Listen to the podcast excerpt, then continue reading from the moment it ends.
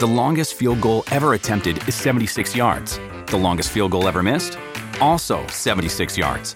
Why bring this up? Because knowing your limits matters, both when you're kicking a field goal and when you gamble. Betting more than you're comfortable with is like trying a 70 yard field goal. It probably won't go well.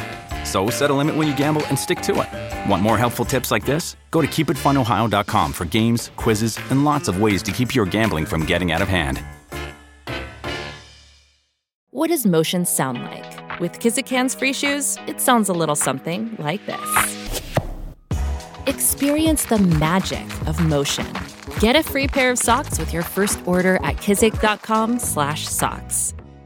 Dear Aries, the moon is in Leo today. You may find yourself misunderstood as per astrologers. You might experience a situation where you find yourself bound in a position poorly. A problem can be as bad as nobody will be able to help you out. In fact, not even your family.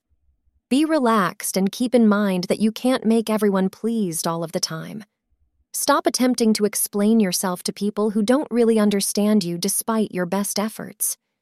You don't need to further explain where you're coming from if they don't get it, even though all one can do.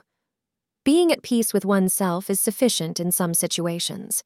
Today, a reunion is in store for you on the romantic front. You can expect a visit from a long lost romantic partner or someone you had a secret crush on for a very long time. This visitor will take you by surprise and make your heart skip a beat. Don't miss this opportunity to catch up with this person and see if the sparks will still fly. Thank you for being part of today's horoscope forecast. Your feedback is important for us to improve and provide better insights. If you found our show helpful, please consider rating it. For an uninterrupted, ad free experience, simply click the link in the description. Your support helps us to continue creating valuable content. Thank you for being here and see you tomorrow.